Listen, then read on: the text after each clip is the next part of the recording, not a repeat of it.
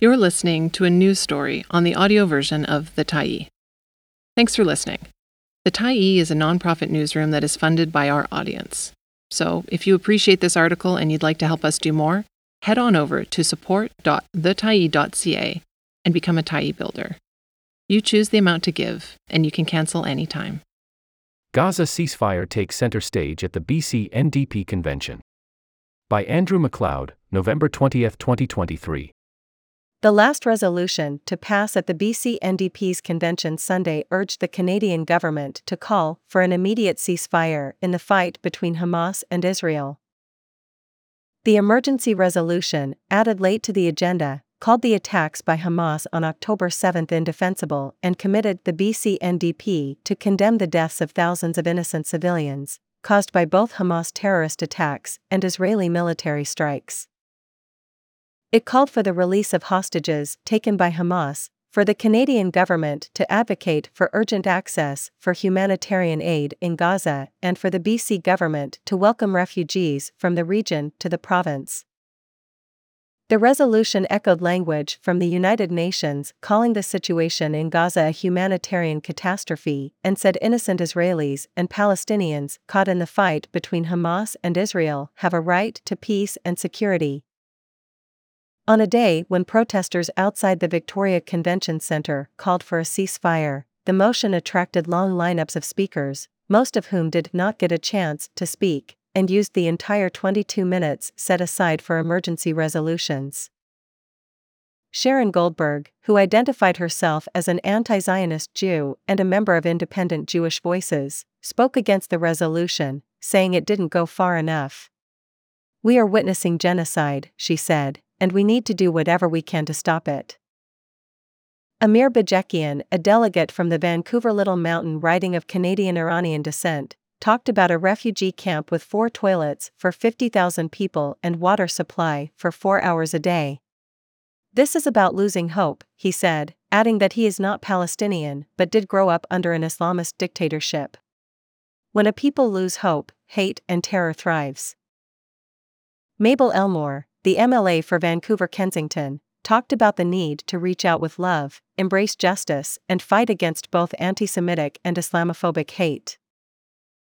Hamas militants killed some 1,200 people and took more than 240 hostages in the October 7 attack, according to the Israeli government.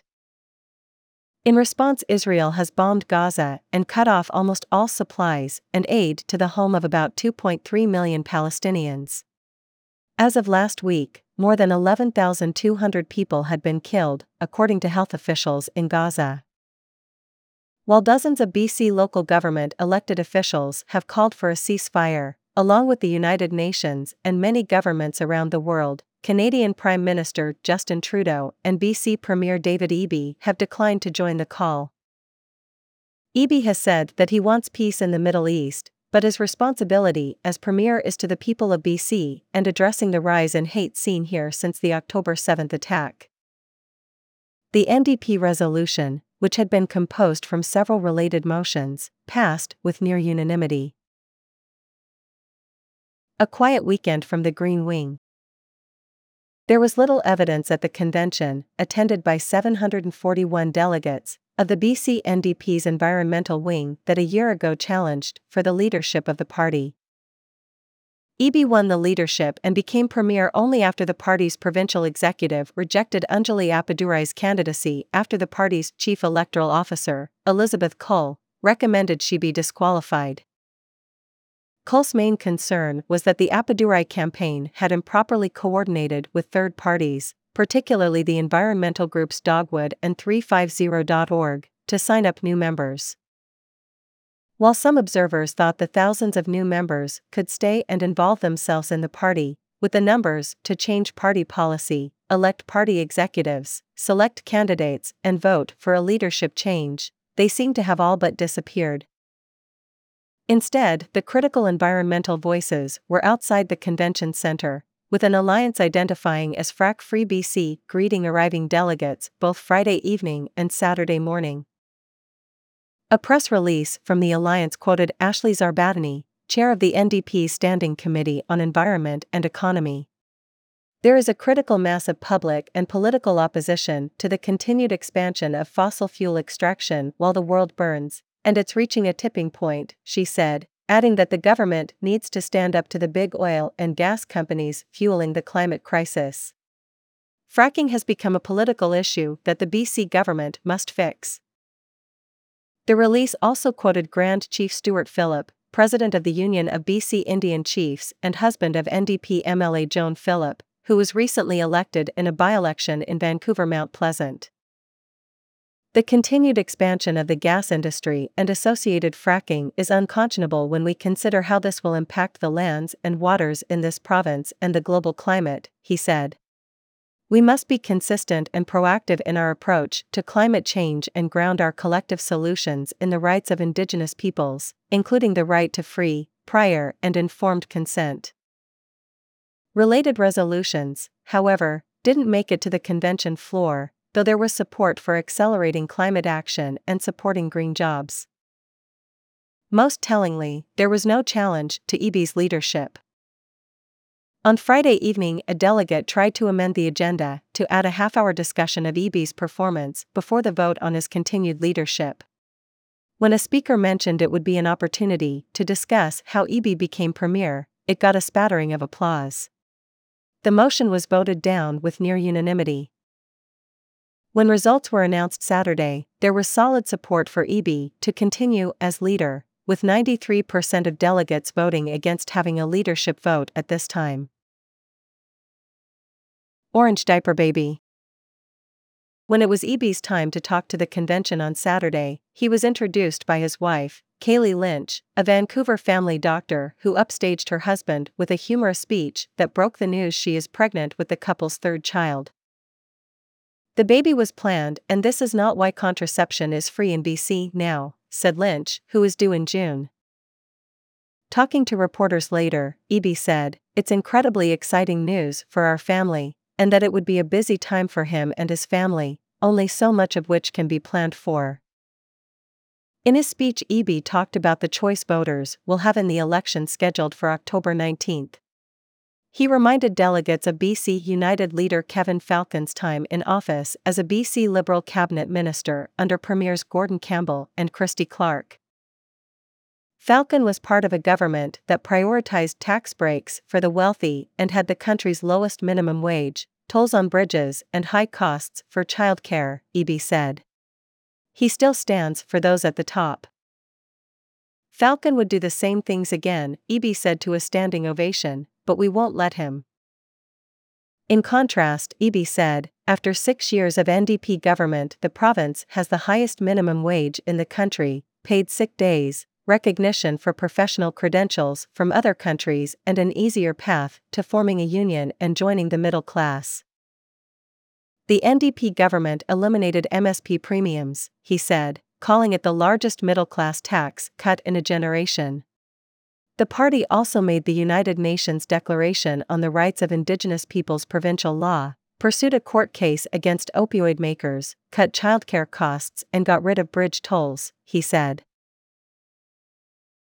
Stand strong on carbon tax. During his speech, Eby cited recent climate disasters in BC and said the province remains committed to the carbon tax. If the rest of the country abandons the fight against climate change, we will stand strong, because we know what the costs are in this province, he said. While others falter, we will stand strong. The federal government recently removed the carbon tax from home heating oil, a fuel used mainly in Atlantic Canada. The change does not apply in BC, which has its own carbon tax that predates the federal one.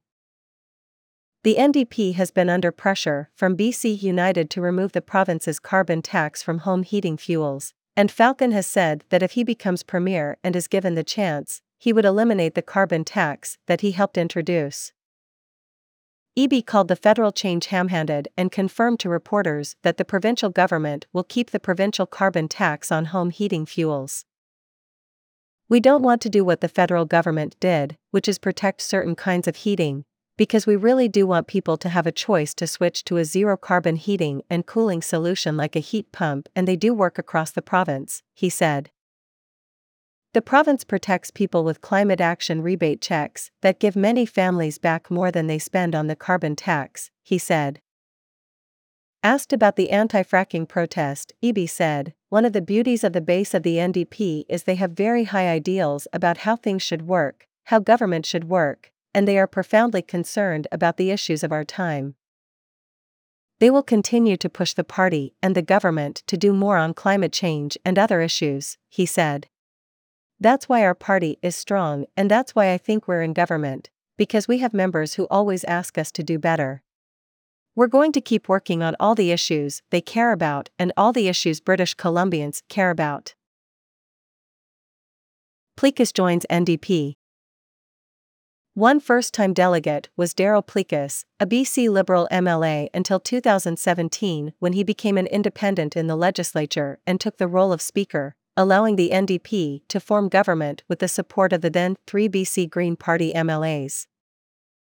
Plecas said he had joined the NDP six months ago after hearing Eby speak and liking what he heard. He finds the party sincere and believes it has shown the guts to take tough steps, even when they may not be politically popular. I believe in good governance, and that's what they're delivering, said Plecas, stressing his background as an academic who came to politics with more interest in policy than in power. Following Eby's speech, Plecas came by grinning and said, I rest my case.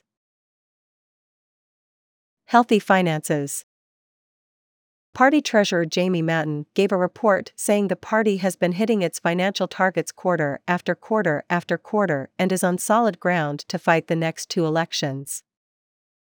For a number of years we struggled with debt, Matten said, referring to the difficulties the party had raising money while in opposition that had the party downing tools between elections. After the 2017 election, with support from Green MLAs, the NDP minority government passed a bill that capped donations from individuals and banned donations from corporations and unions. The party adapted well, Matten said, and was able to invest in the 2020 snap election and remained prepared for the next one. It is now on track to run a fully funded central campaign as well as fully funded local campaigns in battleground constituencies, she said. It expects to take on about $1 million in debt for the 2024 election, which it will be able to pay off with the public funding it will get back after Election Day. The party holds conventions every two years. The last one was held virtually due to the COVID 19 pandemic, so this past weekend's was the first to be in person since 2019. It was the first convention since Eby became leader and the last convention before the election scheduled for next October. Sussanne Skidmore, president of the BC Federation of Labour and an official for both provincial and federal parties, said in a brief speech that despite occasional differences with the government, Labour will work to make sure there's a government in BC that working people know is on their side. Members defeated a motion to raise the membership fee to $20 from the current $10, with speakers arguing the party should do everything it can to avoid being elitist and to encourage new members to join. NDP President Aaron Sumexheltza, who was re elected to a second term during the convention, set the tone on Friday night warning that BC United and the Conservative Party of BC would be fighting tooth and nail to undo the government's work. He thanked former Premier John Horgan, noting to much applause that nothing we've accomplished these last eight years could have been accomplished without his leadership. Sumexheltza recognized that it was Eby's first convention as leader and that it was necessary to continue to turn the page on 16 years of BC Liberal neglect. On Saturday morning, Sumexheltza reminded delegates of some of the party's accomplishments in government, getting big money out of politics, eliminating MSP premiums, making birth control free, and eliminating the interest on student loans. But he had a warning for delegates we can't take anything for granted. It's up to us to protect our progress. Thanks for stopping by the Tyee today. Anytime you're in the mood to listen to important stories written well, we'll be here. And if you'd like to keep independent media going strong, head over to thetyee.ca and click on the Support Us button to pitch in. Finally, big, big thank you to all of our Tyee builders who made this story possible.